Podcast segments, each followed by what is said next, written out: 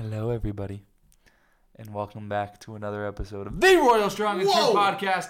We are very excited to be with you because we get to smash things, including the B Y U football team. We get the we get to rant, we get to cry, we get to yell, we get to scream, we get to get kicked out of our homes and get the cops called on us because we were yelling so hard because of how bad B Y U sucks.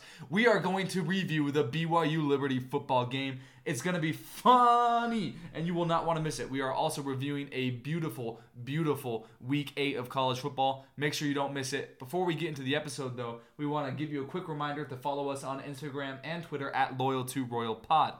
Follow Jared on Twitter at JaredBuckeye and Dan at DanielBradford underscore.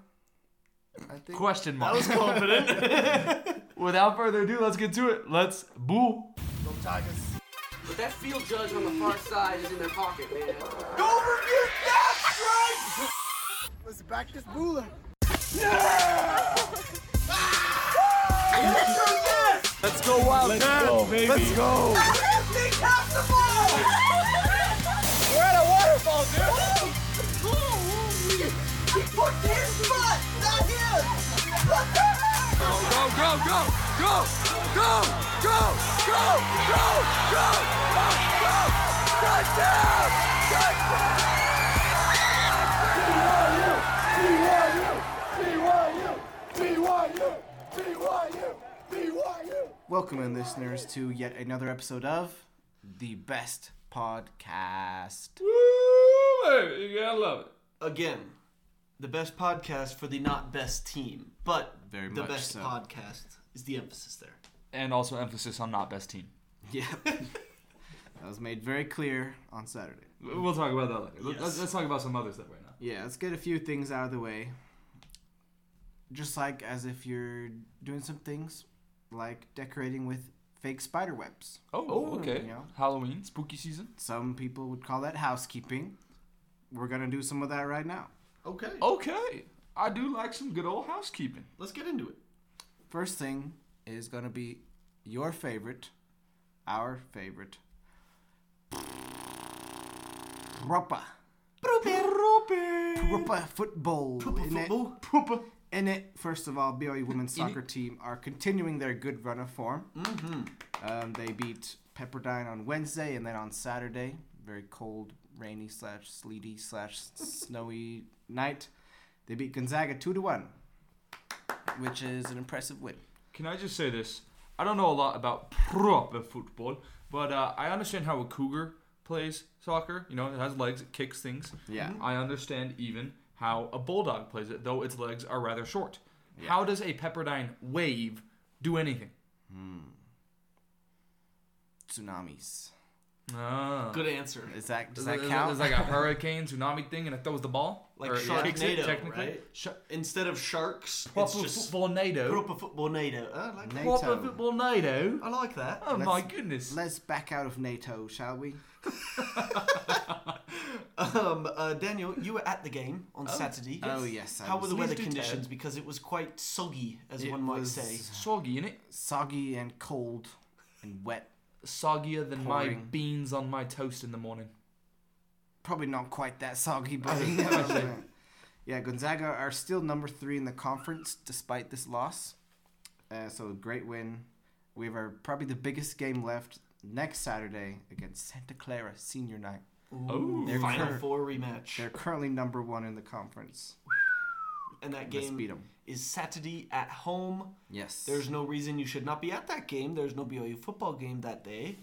Come nope. and attend and support the Lady Cougs of B Y U's proper football team. Yep. Also, in the literal sense, the proper football team that yeah. is not losing games abysmally to teams that are three years old. Fair enough. Uh, moving on to some semi-real football. You know, we're not quite okay. to the real stuff quite yet. We're going to talk about the N F L. You guys oh. know how we feel about that thing. Sorry, Elliot. I know you're listening to this. And yes, the N F L does suck. We're going to talk about some Cougs in the pros. First up, let's talk about Zach Wilson. He did not have a career day. Went sixteen of twenty-six for one hundred twenty-one yards, zero touchdowns. But most notably, zero interceptions as well. Yes. I will say, though, he did blatantly miss like five wide receivers in a row. But they got the win. They have won four games straight. The Jets are a sneaky, if I'm not mistaken, five and two. You know, yes. Did you ever think you would get to a point in the season where the Jets had a better record than the B Y U Cougars? Nope. Never. Nope.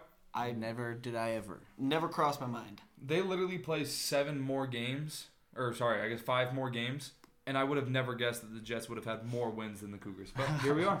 Yeah, disregarding record, they have more wins outright, and they've played a week less than we have. Yep. That's wild.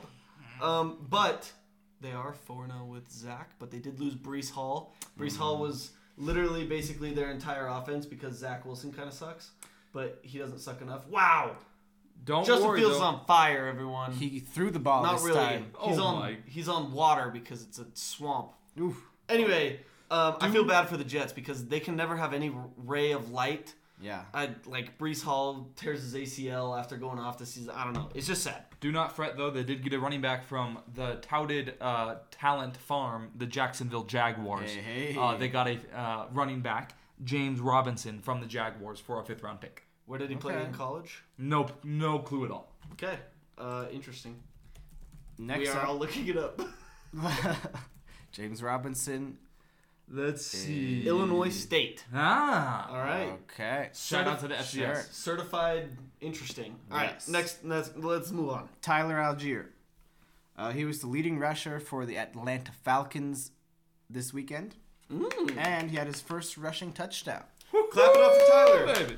Good for Boy, him. Boy, do we miss him. Yes. It was a sad touchdown when they were already down like three scores, but hey, he yeah. got it. A touchdown is a touchdown. A touchdown's so a counts. touchdown. Mm-hmm. Uh, Taysom was another notable one. It was two of two for forty-eight yards, passing three yards, or three rushing for nine yards, one catch for three yards in Thursday Night Football loss. Doing it all. Taysom, like, the Saints play better when Taysom's on the field. Am I wrong? Um, I think, I think yes. so. He's I forget kind of what... a highlight factory. Anytime he plays a play or touches the ball on a drive, New Orleans scores way more than if when they don't give him the ball or he doesn't touch the ball. Like, yeah. it was it was silly. He was touching the ball, and they went up like sixteen to ten. Then he didn't touch the ball, and they went to like a thirty-six to ten in the opposite direction streak. So, I don't know. I take that for what you will. I actually don't know if you saw this post, but they actually did quantitate that. And I forget what the exact numbers are, so I'm going to butcher this, but look it up for me. Uh, I think the Saints score on about sixty-two percent of the drives in which Taysom touches the football, and drives where he does not touch the football, they score somewhere in the neighborhood of thirty-eight percent of drives. Wow. That's what we've been saying. That's all you need to know, Saints.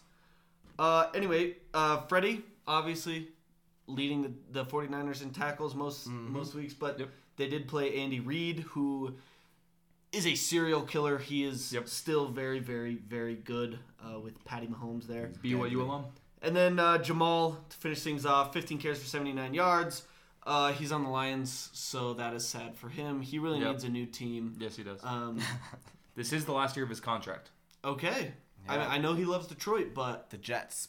Put oh, him on the Jets. Oh. Replace Breece Hall with Jamal Williams. I would love also, that. His trade stock is going up. Hashtag super team. Yeah. Just get all, like, trade for Dax Milne, too. Actually, are Dax Milne and Zach Wilson still beefing? Uh, it doesn't matter. Uh, this yeah. is football. That's true. You lay your life aside. Between That's, the lines, it doesn't we'll, matter. We'll get to later um, with some other things. Um, well, one last bit of housekeeping. Mm-hmm. Yes. Danny Kanell, not our Danny. No. Of course not. Not I. A dumb Danny. Uh, Danny Kanell, uh, C B S guy, and Joel Klatt, Fox guy. Mm. Uh-oh. They got into a little Twitter spat this morning. Love it. About basically what it all boils down to. It was a little more convoluted than this, but it basically boiled down to Danny Kanell in the A C C versus Joel Klatt in the Big Ten. So, which one are you taking? First, let's do the commentators. Second, the conference. And if we need to, we can go to the pair. But I think we'll all be pretty one-sided on this. I just want to get your guys' take. So you're talking about the commentators first. Are we talking like hand-to-hand combat? Are we taking like... Like knives? Are we talking like pistols, revolvers, shotguns? What, what are we talking? Let's say they each have a nail gun. They each have a nail oh gun. Oh my yes. word. But okay. there's only one plug. I see. Ah. I'm going to go with Danny Kanell on this one just because he is an ex-N F L Q B, and he's one of those ex-N F L Q Bs that advocates for less Q B safety mm. uh, rules. So okay. that's okay. pretty cool. Uh, he's got some edge to him. Joel Klatt, I don't know if he ever played football, but to me he kind of... Quarterback for Colorado? Look, well, that doesn't surprise me at all because I was gonna say he seems like a like Sounds a about right. bad little baby. He seems like a little baby, little baby. Wham, wham, wham. You know, cry because the nail gun scares you. Wham, wham. So give me Danny Kanell. Okay. I personally don't care for either of these guys.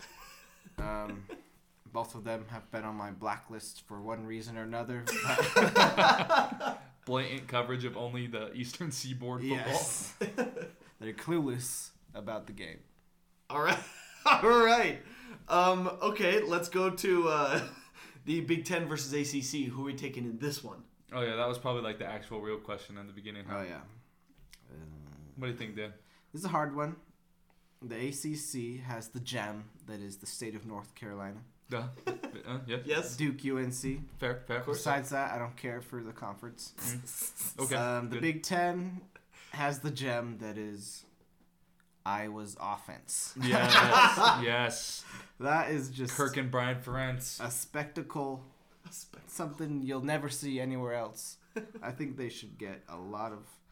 That would increase their value in a big way, I think. Truly. Uh, okay. Um, that did not go where I expected it to, but that was a great discussion. I really liked it. Thank you, thank you. I will say, I hate Clemson. Clemson sucks. Clemson literally gets walked hand in hand with the refs through every single game. Syracuse got screwed. Danny Kanell is such an A C C homer just because he was on Florida State when it was good and he had Bobby Bowden as a coach. Sure, that's cool and all, but guess what? The A C C sucks nuggets now. They suck more than a Dyson vacuum. They suck more than Brigham Young University football. Oh, so, whoa, whoa, whoa, whoa, so, whoa, whoa. Let's not so, get too crazy. So, language, language. So, give me... What is going on? Liberty or give you death? Oh, okay. I, we is that chose a segue? Death. Is that a segue? That is a segue. That's I a segue. Death. So, uh, I debated uh, that we just didn't talk about this and pretended like B Y U had a bye week. um... But I think we have to. I think we're contractually obligated. All the many dollars that the taxpayers are giving us to run this program. A lot of them. Um, yes. We we are forced, handcuffed, to talk about this. It, it's almost Iowa offense-esque. Oh, goodness. It is a spectacle, yeah. Dan. You said it best. That's true. That's true. So B Y U, in case you missed it, B Y U did play a football game. Well, they did. Well, well, I wouldn't go that far. Let's, let's start there then. They, they were on a football field. They started a football game. True. We were up fourteen to three at the end of the first quarter. How are you guys feeling in that moment in time specifically? I'm feeling pretty good, you know. We righted the ship. Season's good. We can win out. Go to a, the same bowl game as no matter how many times we win, but still win out's great. I was feeling okay. You know, it, was, it wasn't feeling incredible, but I was feeling okay. You know, we got an interception. Our offense was putting points on the board. We had a terrible three and out in the first drive. I yeah. posted a poll on the Instagram saying, was anybody surprised? And I think it was ninety-two percent of people said they would have bet their mortgage on that happening. So, uh, yeah, that shows how much faith we have in the Cougs. Three and out factory. Oh, After yes. that, though, the other team was given liberty, and we were given death. Uh, yes. Um, after the first quarter, I was this nasty pit in my stomach. Mm. You know, when you're like, um, you're on the Tower of Terror. Okay. And you are sitting with a family member that will remain nameless. Okay. Who's peeing themselves before the ride even starts. Okay. Because they know what's coming. Quite that was me in this moment. Mm. We were way? Up fourteen to three, okay. And I was peeing myself because I knew what was coming. And relatable. It did come. thirty-eight unanswered points from the Liberty Flames, who have been a football program in the F B S for thirty years, mind you. twenty eighteen was their first year as an F B S program, and they ran off thirty-eight straight. Offense didn't score again. We barely got onto the other side of the fifty, like maybe twice, I think. Um, yeah, this was probably one of the worst games, one of the worst like narratives that I've seen in my lifetime as a B Y U football fan, like because of how highly this team came into the season, um, because we were hyped, we were ranked twelfth, like it was all uphill from there, right?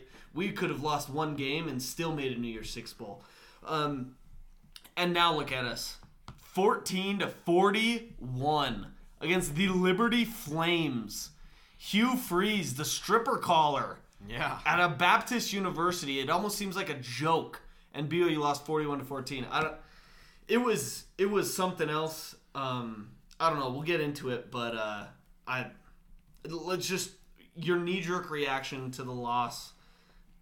Mine was kind of the Pedro Pascal meme where he's laughing and starts to cry and st- says stop. That that was yeah me. yeah. Fair enough. Uh, I did a little bit of analysis on this actually. Oh, okay. It's it quite not quite a knee jerk if you're doing the, anal- okay. the a full analysis. After letting it stew, perhaps. Right. Yes. Uh, I logged on to Twitter. Ooh, which is an extreme idea. amount of research. That's like just opening up the pit of tar. That's that's that's yeah. bad. At least I wasn't cougar bored. Anyway, true. I saw a post from B Y U Uniform Tracker mm. where it was saying our record in each of the uniforms that we have worn this year. Okay. I noticed a common theme amongst all four of our losses. Uh-oh. Well, three of our four losses. Bad losses, too. Yes. First of all, just losses. We took a loss wearing a blackout uniform. We can all agree that the blackouts are cursed, right? Uh, during the day, when you're an away team, probably. Safe curse, to say. Automatic curse, yeah. Fair enough. Other than that, cue the music. New curse just dropped. Yay. There is a new curse for the Brigham Young University football team, and it is white jerseys with royal numbers. In our three losses, versus Oregon, versus the freaking Liberty freaking Flames. Okay, I'm, I'm not even going to keep list, listing off names because I'm going to get too emotional. Yeah. Arkansas. Arkansas. Um, white jerseys with royal numbers. How do you yeah. feel about that? I feel like that's kind of sad because I like that combination. Yeah, it's a good combination. One of our, it's probably our best white jersey, the royal numbers. I think we could agree, yeah. But yeah. it's time to burn them violently. Yeah. And never oh. think about them again. Violently, yes, indeed. I agree, Daniel. Uh, here are my thoughts on the uniforms. They were cool when we were winning football games. Yep. Uh, now that we're losing football games, anytime I just hear the word uniform, it makes me want to vomit in my mouth. Yeah. Yeah. Fair. I get that. I, we Fair. do not deserve... We're like Oregon at this point, right? We don't deserve all of the flash and flame around our program. We don't deserve these uniforms. We don't deserve to wear royal. I say that we force the team to wear the bib uniforms from the two thousands mm. until they win a fo- fo- a, until they win a football game. We even considered on my sports analyst chat with my uncles and cousins, we even considered making them play nude oh, until oh. they win a football game. Wow. Okay. The coaches as well have to play nude. Huh. Now, I don't think that would go so well coming out of the gate, but here's my proposition. Every time you miss a tackle, make a bad play call, anytime Jaron Hall throws the ball where it's not supposed to go, you get a testicle cut off. Oh. I was just going to say you lose a piece of clothing oh. or equipment. So oh, like, I thought they were naked, though. No, no, no. That's what I'm saying. Like, the naked thing wouldn't go over with Tom Homo, like, right away, right? Okay. So you That's just have them surprising. stripped down as the game goes along. I see. Football. I yes. see. Strip Exa- football. Yes. Exactly. Thank you, like, man. Strip poker. Okay. Um, I don't know. I'm so sick and tired of us thinking of these uniforms and, like, focusing on... I used to be the biggest... We as a whole, I think, used to be the biggest, like, uniform proponents. Yep. I'm oh, yeah. sick of it. I don't want to hear a word about it. This team does not deserve to have clothes on their back. They have not earned it. Fair enough. Yeah. I don't have much else to add about the uniforms. I think, like Jared said, if you're winning, you know, do whatever you want with the uniforms. If not, just focus on winning games first, besides getting all cute with the uniforms. Those are my thoughts on that. Next thing I want to talk about is our defense. Oh, God. Oh, no. no Let's, Dan's going straight for the jugular. I just, yeah. I have one thing to say. All right, okay. let's, let's hear it. Just one.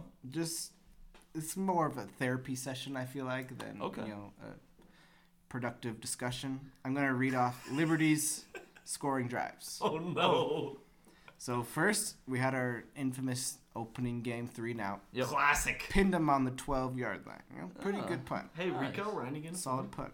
They went on an eighty-four-yard, eleven-play drive and kicked a field goal. Okay. And then, you know, we held them, got that interception. Mm. And then they went on an eleven-play again, seventy-five-yard touchdown drive. Yikes.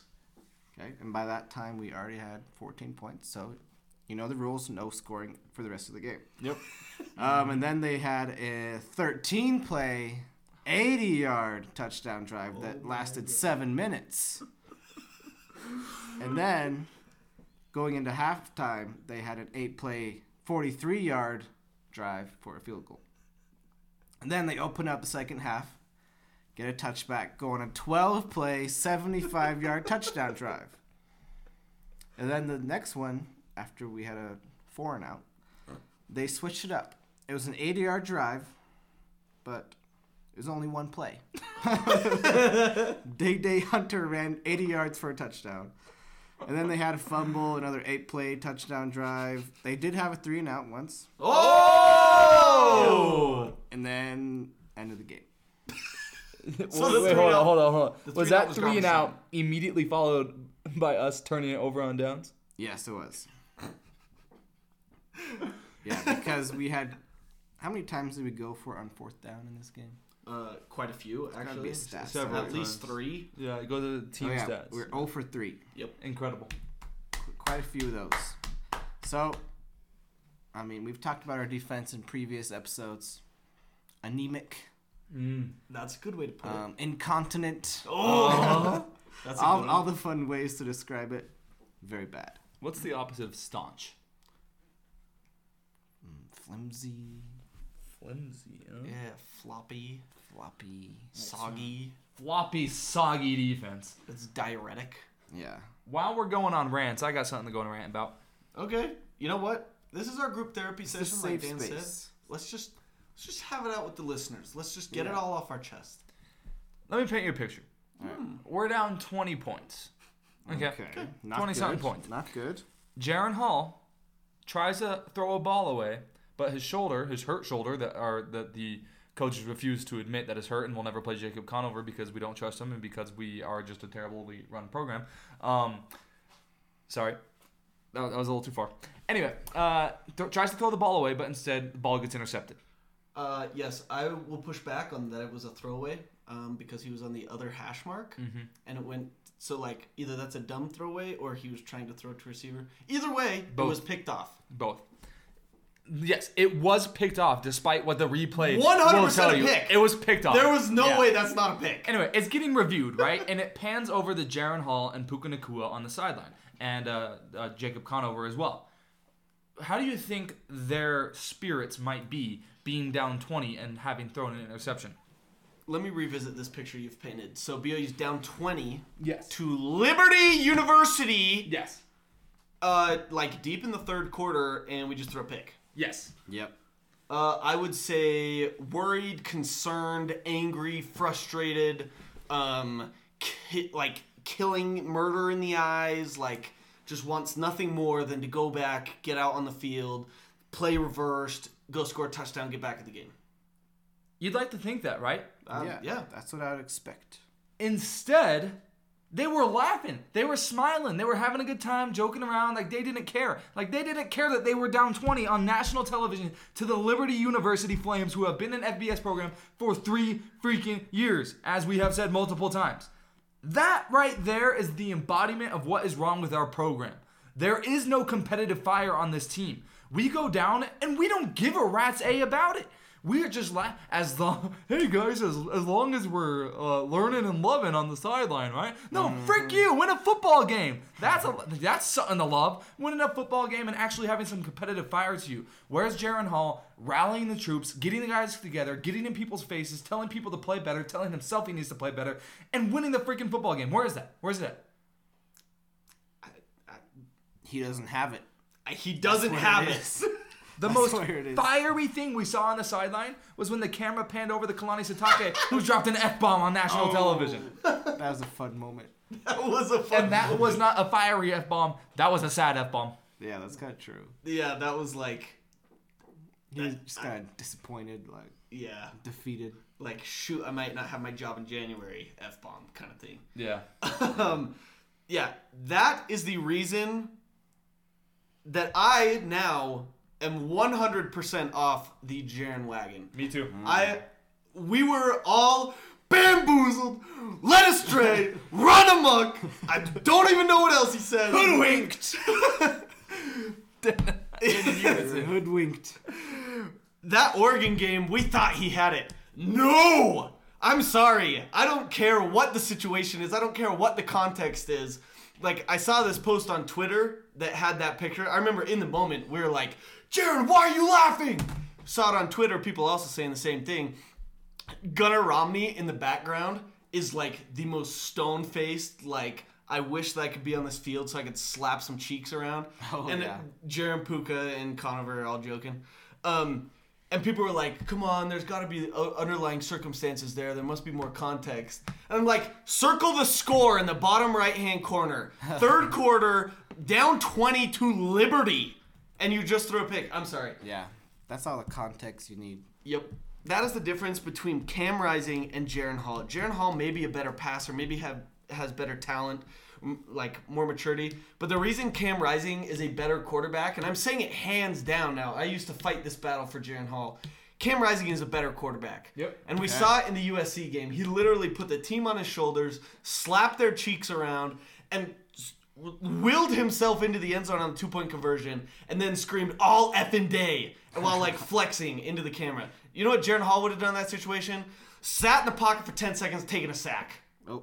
Then got up and somehow kissed his child afterward. Yeah. I don't know. Disgusting. Not not to rant on Jaron, but I'm just saying it's it's a symptom of a larger disease, I think. Yes. And I think that's where we were program. going next, right? Yeah. yeah. It's not just Jaron. Like, we can single out him and Puka and everything. That was just the face of this disease. That's it's like the cough with COVID, right? It's mm. it's the face that everybody recognizes.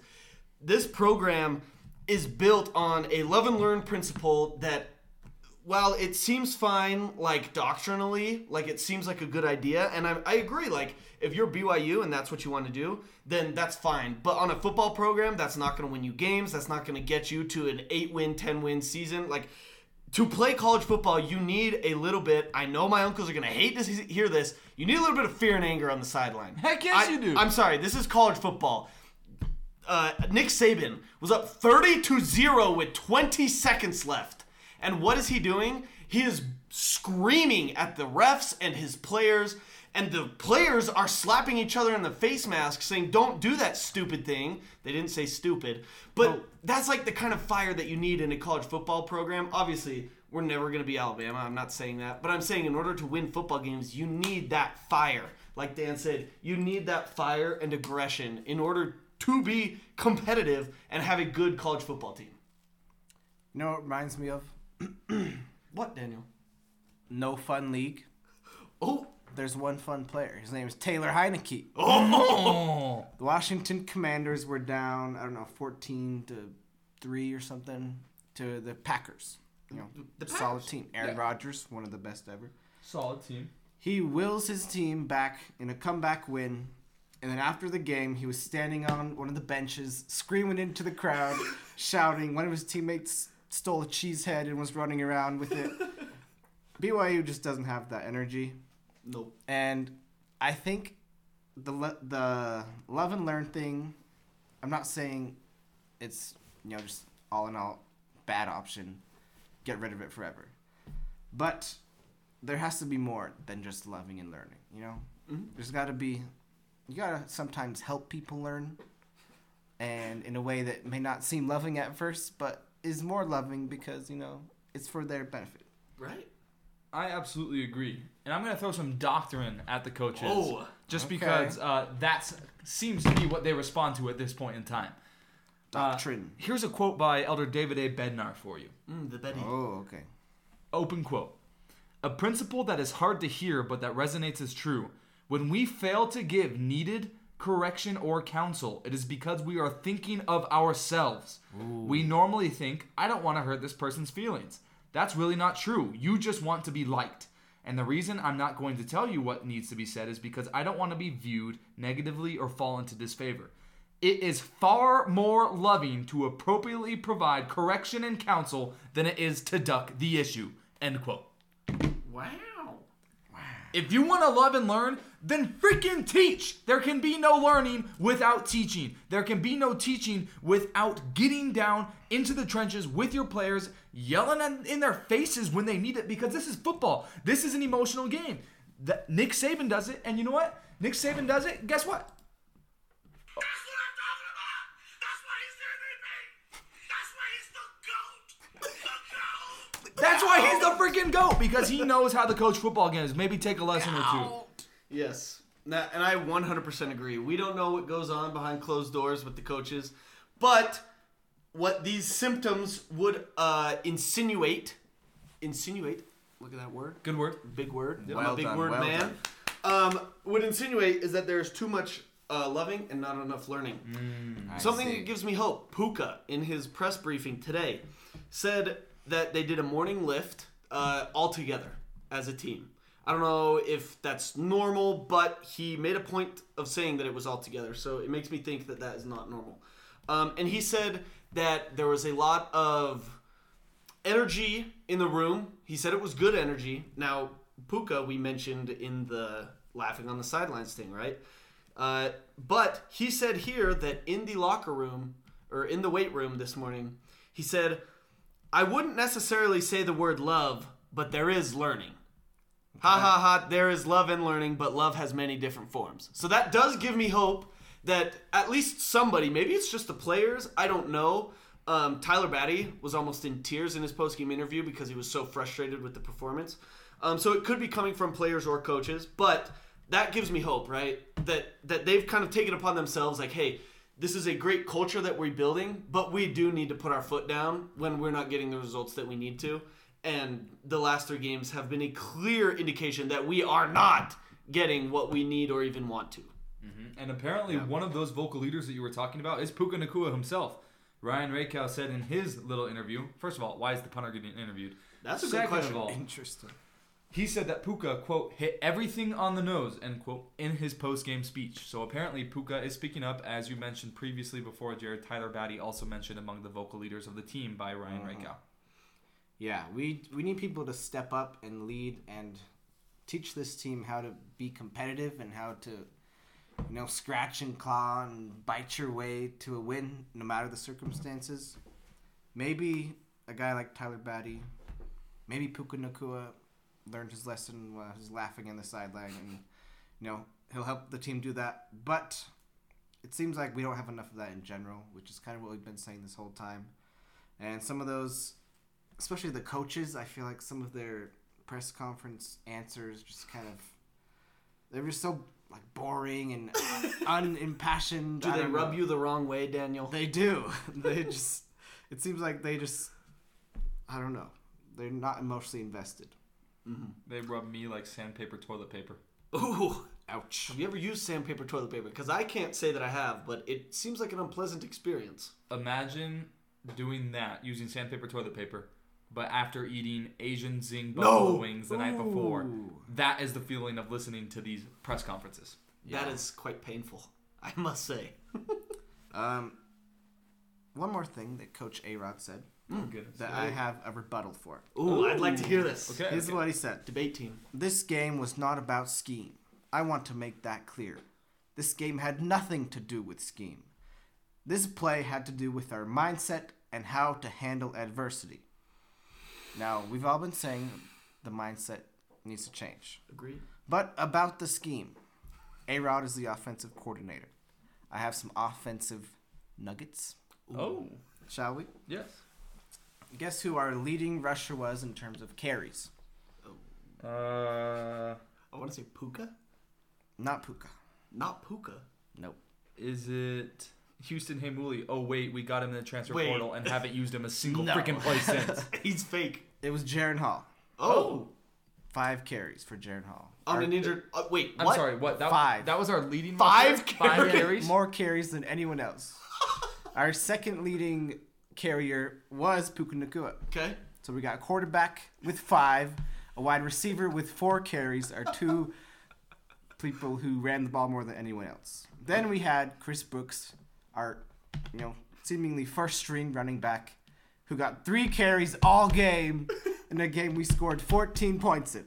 Oh my goodness. Clearly that doesn't work, A-Rod. That is a scheme problem, nothing else.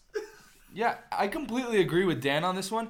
A-Rod, you call the same damn five plays over and over again. It's a jet sweep to Puka. It's a run straight up the freaking middle. It's an option play. Or it's a long developing route that will take fifteen seconds for a wide receiver to get open, in which Jaron Hall gets sacked. Those First are literally safety. the four options, or the one time a game you throw it to Isaac, Isaac Rex over the middle for twenty yards. Those are your only five options. You do it over and over and over again. Of course the defense is going to figure it out, you numbskull. Yeah. Uh, so I would argue, in rebuttal to your rebuttal, Dan, I'm playing oh, devil's advocate. Kind of oh, devil's rebuttal. advocate. Yeah. Uh, this is not coming from me. This is just coming from devil's advocate, the mask that I'm putting on. Okay, I see. Um, we got Lopini Katoa and Miles Davis back, by the way. Just yeah, throwing okay. that out there for the first time. Didn't use them at all. Actually, nope. they had three yeah. combined carries, but three combined. yes. Um, my rebuttal would be, but Daniel, we lost the game forty-one to fourteen. We were obviously down for a lot of the game, so we couldn't run ourselves back into the game. We couldn't mm. pass ourselves back into the game either. And we also had a fourteen to three lead at one point, so you could have started taking the ball out of the air out of the ball then. You could have started running then. I don't know. I will say, I'll, I'll play real devil's advocate on this okay. one. As much as we want to hate A-Rod for this, at least he is in one way or another trying to hold his players accountable, air quote, air quote, by saying, look, you guys played awfully. And this has got to change. So hopefully maybe that's something that is starting to ca- like call for accountability. I don't know. Well, uh, that was just like mega devil's advocate on that one. Um, yeah, Liberty's running back had twenty-three carries. Yeah, that's a... Uh, Notably more than five. Notably more, and you know, of course, we were you know, we were up early, but then we somehow got down big later. And obviously, that's a passing situation, but you need to mix in some rushing plays every now and then, you know, to get on schedule with the sticks and so forth. Otherwise, you will have to punt. Uh, I would like which to, we did a lot of. We we did do a lot. So maybe if you don't want to punt so much. Give your running back more than three carries all game. Johnny Linehan I would might say disagree. That. Johnny Linehan. Johnny Linehan wants to be the leading rusher on this team. Yes. Fourth and nineteen. Uh, I would like to say something. Okay. Uh, it, it is about the run play, and I will be saying it to A-Rod uh, in this moment. All right. A-Rod, this is directly to you about the run game. Do it. Do it now. That's it. That's all I had to say. I hope that um, came through. Yeah, you probably didn't do that. Um, I'm just saddened mightily by this B Y U football team. We do not have any uh, fight from the players. Uh, yep. The fact that A-Rod said it the way he did, I, I get what he was trying to do, I think. Um, it seemed like he was just blaming the entire game on the players, yeah. which I also do not like. That is not... a that's good culture, good I don't look. think. No. I don't yeah. think no. that's a good look. I think we can all say. Um, I don't know. Anyway, like let's just kind of tie up a bow on this game. Bowl eligibility, I think, is the biggest question on everybody's mind. Yes. Uh, is this B Y U team bowl eligible? Obviously, like, not yet, but are they a team that is going to go to a bowl game? Still got Utah Tech left on the schedule. That's about a... Yeah. Uh, Um, fifty-fifty shot at a win. That should get us to five. This, let me tell you this. Okay. We still have to play East Carolina at home on a Friday. So, weekday game. They're red hot. And most hot. analytics platforms actually give East Carolina a fifty-five percent chance of winning this game.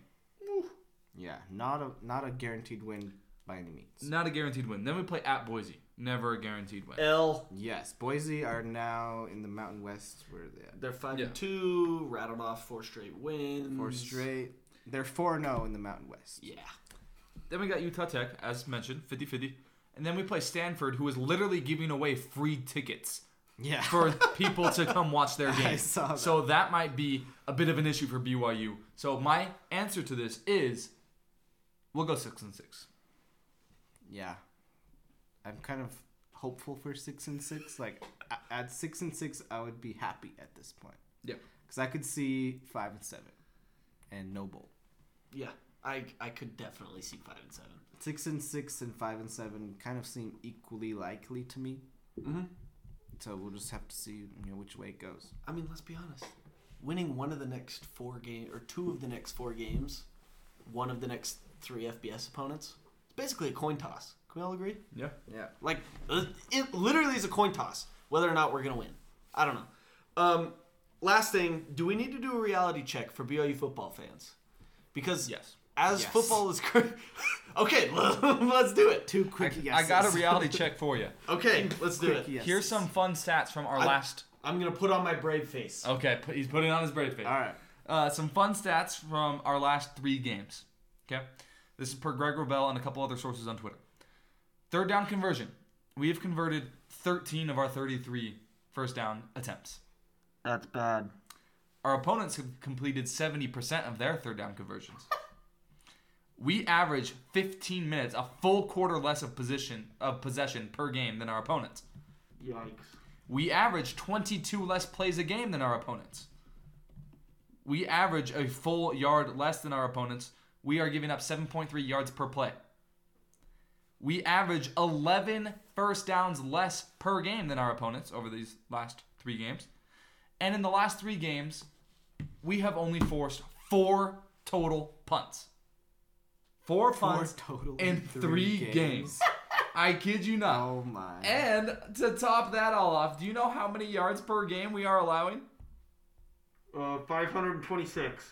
Oh, baby. It's more than that. It is five hundred sixty-two. We are allowing five hundred sixty-two yards per game. So, yeah, B Y U needs a reality check. Uh, this is, unfortunately, not a good team. Things did not work out well. Yeah. I have some takes on to why that might be that I'll maybe save for a little bit longer, unless you guys want me to get into it now. But, uh, yeah, uh, this is not a great team. Just live with it.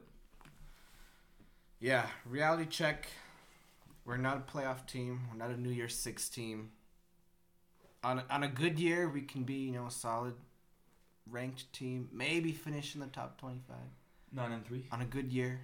This was not a good year, and we all see what happened. So, yeah, I think I personally have had to change my expectations about B Y U football as a program, where their ceiling is, where their floor is. I thought their ceiling was much higher than it was, and I thought their floor was also higher than it was. Yes, yes, I agree. I'm learning that our floor is maybe subterranean at times. Another big word there, big word podcast. But yeah, we're not Alabama. We're not Clemson. We're not, hmm, it's good middle middle ground. We're not Iowa. Wisconsin. Ooh. Definitely we, not. We are not. Are we both on the Big Ten West? Are we Rutgers? We're probably.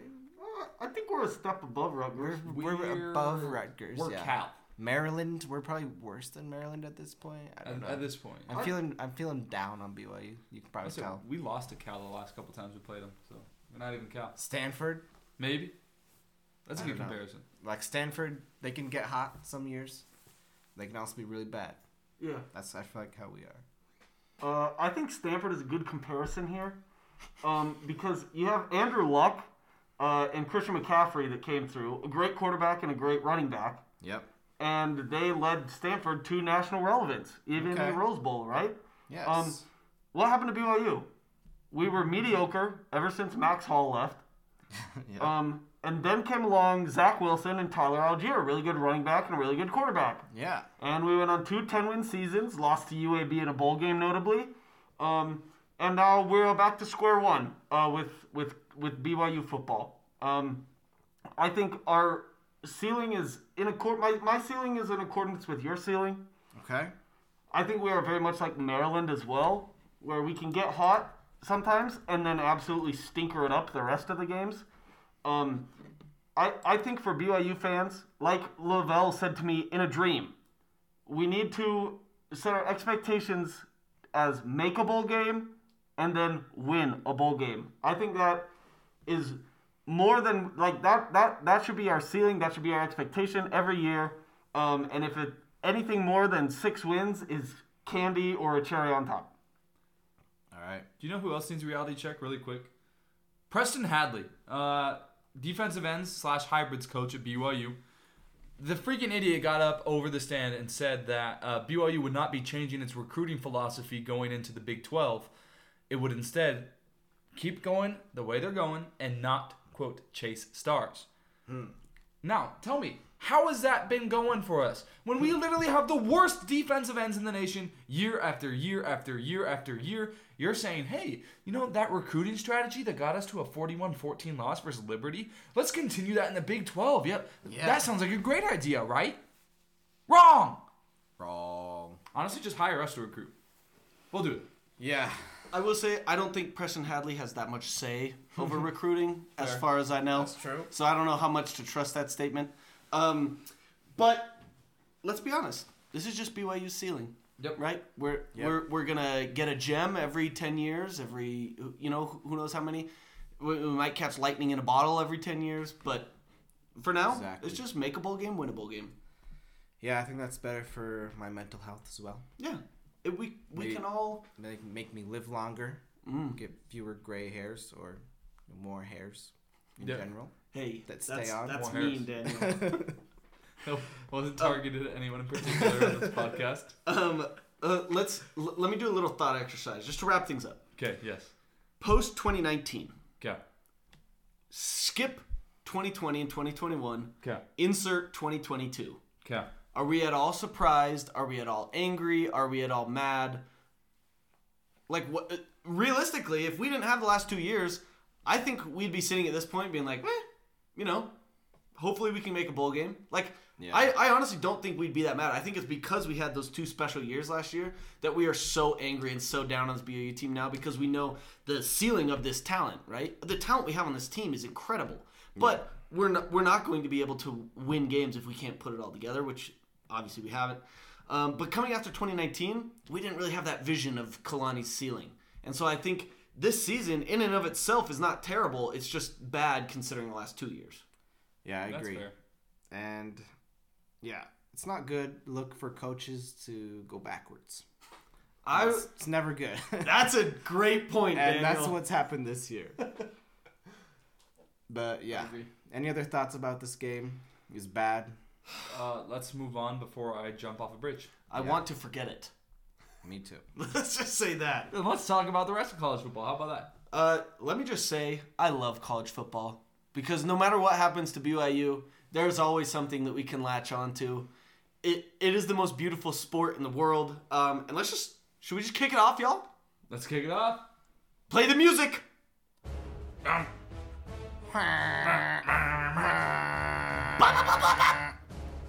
We head to the state known far and wide by B Y U fans. For many a reason, misery. Where the Vander Russia comrades were what? taking on the Mizzoupi Tigers.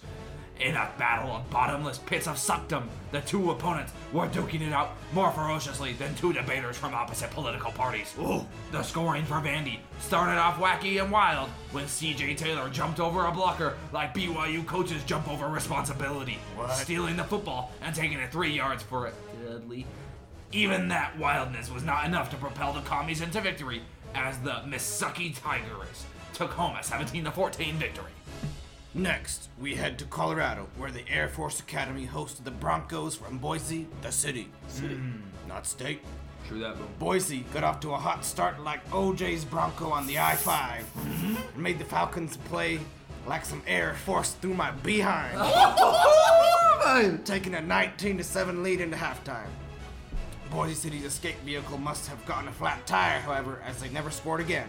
But Air Force only scored seven points for themselves, and the away team held on to a nineteen to fourteen W. On to stagnant water, Oklahoma, in Boone Bacon Stadium, where Spencer Sand and his Booters led the more than okay State and the refs mm-hmm. against Steven Sarkisian and the Texas Beavos. Harley Quinn Ewers and the Texas offense plummeted like Suicide Squad reviews, going only nineteen of forty-nine for oh. two tutties, three picks, and three of seventeen on third downs. That's worse than B Y U, Boom. Can you believe that? Is that even possible? That That is possible. Wow. Uh, good to see the Big twelve is sending Texas off right, uh, with the refs throwing fourteen flags on the Weir Bucks, while throwing zero on the Arthur Morgans. Good heavens. In the end, Texas is not back, falling forty-one to thirty-four at the hands of the Poke Folk. We head to Waco, Texas, where some bears were fighting some weird blue bird thingies for control of Big twelve mediocrity. Kansas overthought its helmet decals and ended up getting too cute, allowing Jeff Grimey to score five tutties, which according to Aaron Roddick is peak per- offensive performance. Blake was not shapen as he threw the ball to the other team a grand total of two times. I'm no expert, Boom, but that's not good. No. In the end, Kansas was sickened by their helmet decal changeup, losing thirty-five to twenty-three to the Bears. Next, we head to Death Valley, where the Orange Men were the world's last line of defense between Clemson and yet another undeserved college football playoff appearance. D J Ukulele was out of tune early, getting benched in the third quarter after his fourth turnover of the game. The world was feeling good about their chances in this one. That is until the referees remembered the check awaiting them, signed by a completely random person named Babbo Winnie. Mm-hmm. Backup Q B Klubnik balled out, and the refs bailed out Clemson time and time again, handing them a comeback victory on a silver platter, twenty-seven to twenty-one. Gosh, dang it! Clemson. Over in Norfolk, Virginia, we oh. arrive at Sunbelt Supremacy Skirmish, where the Fighting Burrito Throwers took on the Fighting Tyler Heineke's. Yes! The more relevant War Eagles rendered the Monarch's Dominion youthful, running fifty times for two hundred twenty-three yards and three doodlies. Odu's clean sky blue unis joined forces with the B Y U specialty uniforms and cursed them into the Shadow Realm, giving Gasol the twenty-eight to twenty-three victory. We head to the birthplace of college football, where the Scarlet Knights were getting carried away and pescado away. The Indiana Who Are They'sers came into this game with their battering rams, trebuchets, and other medieval siege war machines to storm the Pescata Castle. But they were unsuccessful, as Noah the Draw completed a whopping fifty percent of his passes. Wow, that's gotta be a record for Rutgers, boom. Good heavens. The Scarlet Knights prove that they are now out of Rutgers as they send Indiana packing with a twenty-four to seventeen L. The Hoosiers become the first F B S program to reach seven hundred program losses. Yay! Yeah. Next, we head to Baton Rouge, Louisiana, and the only Death Valley, where Go Tigers hosted an Old Missus like their former coach, Ed Ogeron. Old Missus demanded piety early, jumping out to a seventeen to thirteen lead. However, Jaden Daniels was getting praised like he just got a brand new pair of white Vans, and the Tiger defense shouted, "You're not my mom," and held the Old Missus scoreless in the second half. Louisiana State ran away with this one and jumped up to number eighteen in the rankings simply because they are an S E C team who beat another wildly overrated S E C team. L S U forty-five, Ole Miss twenty. Classic. Way to bring back Vine, boom. Thank you. Next up, we head down the road to New Orleans, Louisiana, where the state's best team is on an absolute tear. The Green Wave of Saint-Denis swallowed up the Memphis Kitty Cats like they were an innocent bystander in Sharknado three. Huh? Deuce Watts caught the touchdown's only touchdown of the pass, or only, only touchdown pass of the game, hit the gritty with a teammate and didn't even get a second glance from the referee. What? Come on, Wyoming refs! Give it the program! Anyway, wave hello to the best G five team in the country, an absolute wagon, your three-time S E C champions, the Tulane Green Wave, who beat Memphis thirty-eight to twenty-eight. We head to the O H I O, State University, otherwise known as the alma mater of At Just a Stroke Doc, where the Fighting Ferentes and their high-powered nothing were taking on C J Markstraudt and the Buckeyes. You'll love that one. Mm-hmm. When I checked my phone Saturday morning, I saw that Iowa had scored a touchdown, and I said, "Huh?" Turns out it was a defensive touchdown. Checks out, boom. I was scared for my life for a moment. Anyway, Iowa sucks like always, and Ohio State continues its domination of the Big Ten West with a fifty-four to ten victory. Up next, we head to none other than Dowdy Ficklin Stadium in what? Greenville, East Carolina. Not just, not just talking T T Y P.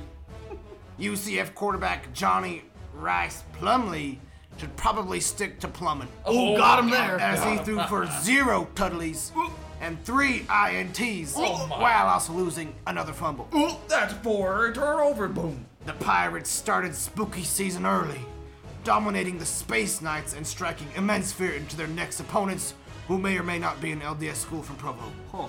Eastern Carolina Una sent U C F... E C U sent... I don't know what I just said. Sent U C F off into the Big twelve with a series clinching L thirty-four to thirteen. Over to Stick High, where the Stamford Bridges made of trees played host to their bitter rival, the Heat. Oh. Sparky sparked the Sun Devils out to a fourteen to six halftime lead. However, the Cardinal that is not the Vatican kind came out to play in the second half, kicking three more field goals. Hmm? Impressive. S U had a final shot to win the game, but in classic Pac twelve ref show fashion, had a b- b- b- beautiful catch overruled that cost them the game.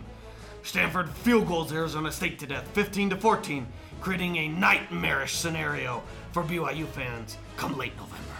Okay. We head to the Pacific North, dumb, where the Oregon corkscrew genitalias wow. were taking on the teenage bears of Ucla. You had to ask yourself, was the Pac twelve going to stop screwing itself over with the cannibalism and allow one of its team to go through conference play unbeaten and make the college football playoff? Nope! The Pac-X strikes again. Puddles et al. Beat the brakes off the Chip Kellys, handing him another loss at the hand of the Ducks. Oregon wins it, forty-five to thirty. Yes. Next, we head to the Alamo Dome. We had a battle reminiscent of that Alamo, oh, with North Texas facing off against Texas San Antonio. Wow. Forget it, boom. It was thirteen to ten going into the fourth quarter when things exploded like one of them cartoon Roadrunners tricks against Wile E. Coyote. The team's traded jabs like a Looney Tunes special. U T S A's Frank Harris threw a last-second tuddly to Decorion Clark. Ooh. Excuse me, what, boom? Decorion Clark. Thank you. Propelling the Roadrunners to a thirty-one to twenty-seven victory. Finally, we end with the Hypnotoad. Kansas State waltzed into Fort Worth and took a quick twenty-eight to ten lead. But Max dug in his heels in the second half and willed the Horny Frogs to a sensual twenty-one to zero performance, Woo. climaxing in another wild post by the T C U social media team, who is actually hotter than the football team, if you ask me. Sure did. It's Always Sunny in Dyksdalia improves to eight and oh, nice. with college football playoff hopes being crushed by a biased C F P committee on the horizon. Final from Hide Your Frogs from Billy Footballville, thirty-eight to twenty-eight. And scene. Beautiful. Nice. My throat hurts. Yeah. Yeah. You know what else hurt my throat? Watching Clemson. Oh. I was so mad at that Frustrating. game. Frustrating. Clemson, they do this every every week, honestly. Yep. They play terribly, turn the ball over, give their opponent a million chances to win, mm-hmm. even give up a lead most of the game. And then at the end of the game, the refs just come out with their birthday cake with one hundred fifteen candles on it uh-huh. and just let them blow out the candles one by one, walk them into the end zone, and say see you later to whatever S E C school had them on the ropes that week. It is so frustrating. But now we have to ask ourselves, is Clemson a shoo-in for the playoff? I, who's going to beat them? That was their last test, wasn't it? It was their last test. They do play South Carolina, who beat Texas A and M. Yeah, they're Texas A and M and Clemson, uh, comparable. Does Notre Dame get frisky? Uh, they Notre they, Dame, you never know. They play Clemson style of football, right? Could happen. Same, I... Though they I, I they know. did finally bench D J Unga Lunga Bunga Ukulele Doo Doo Ba. Yes. yes, that's the one. Again. Uh, I don't know if he's like bench benched or if that was just an in-game thing for his psyche. Once Dabo does it, he does it. I, I, I don't know. Dabo's first thing that he came out and said in his press conference was, this is still D J's team. He's still a starting quarterback, but they just needed Cade Klubnik's help. So, I, does it matter, though? Interesting. Does it matter? Are I think they... it's better than D J Unga Bunga Ukulele Dooba Deeba Dooba. Yeah, I one hundred percent agree. I just don't so, know if anybody's going to beat him. Yeah, we're kind of grasping at, grasping at straws here, being like, oh, maybe South Carolina, or, oh, maybe Notre Dame will beat him. I think the truth is they have a very easy path the rest of the way. You know, not guaranteed, mm-hmm. but they're in the A C C. What can we expect? True. Yeah, and then in the A C C championship game, they get their choice. Uh, guess who the top two teams in the A C C Coastal are? I know North Carolina's one of them. North U N C. Carolina. The next is a two-way tie between Georgia Tech and Duke. What? yeah. What? Yeah. Georgia Tech and Duke? Georgia Tech and Duke, both of which are two and two. Oh Pitt my. one and two. Miami one and two. Virginia one and three. Virginia Tech one and three. That is embarrassing. Yeah. So so Clemson's schedule is at Notre Dame. Uh, they get a bye week this week, and then they play at Notre Dame. So where Marshall won at Notre Dame. True. um, also, Stanford won at Notre Dame. Yep. So yep. I don't think that's too hard for Clemson. Um, and then they play Louisville, Miami, South Carolina, all at home. I don't think I think they're a shoo-in, which is unfortunate, but I think it's true. And then perhaps Georgia Tech and Duke, or Duke. Yeah. Yeah. I guess fingers crossed for U N C. Yes. I mean, U S C has a good offense, right? They they do not have a defense. It's worse than B Y U's. Well, not in, anymore. In some I metrics. Would, I wouldn't say they're worse anymore. Um, so how does that kind of shape out the, the college football playoff race, right? Because you have Ohio State and Michigan. I think whoever wins that game is going to the playoff, right? Yeah. So that's one spot. You got Clemson. That's two spot. Yep. Whoever wins the S E C, that's three spot. Yep. Then you have a Big twelve winner possibly. Uh-huh. Oregon, perhaps. You would, have no, not Oregon. You have whoever loses the S E C championship game plus Tennessee slash Georgia, whichever one didn't make it to the S E C championship game.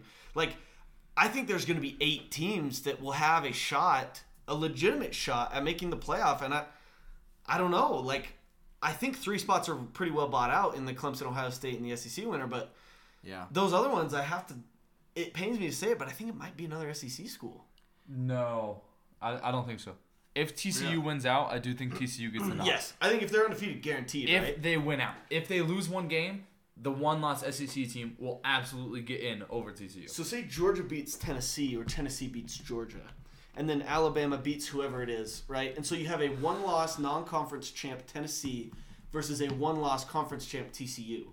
In In my opinion, after watching the C F P committee through all these years, I think they're going to take Tennessee. Yeah. I don't think they'll take T C U, even though T C U will have played a better league schedule and maybe not have the top quality wins, but will have more like top thirty wins than and a conference championship than Georgia. But I don't, I don't know. That's yeah. Where it goes. I think I'd be pleasantly surprised if there were only one S E C team. But we will know more about it when the first playoff rankings come out next week.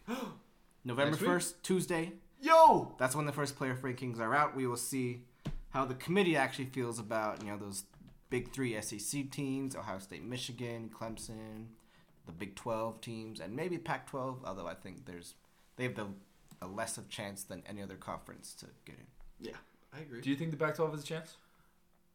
Their one chance for a guaranteed spot was U C L A, and they lost, obviously, mm-hmm. so not anymore.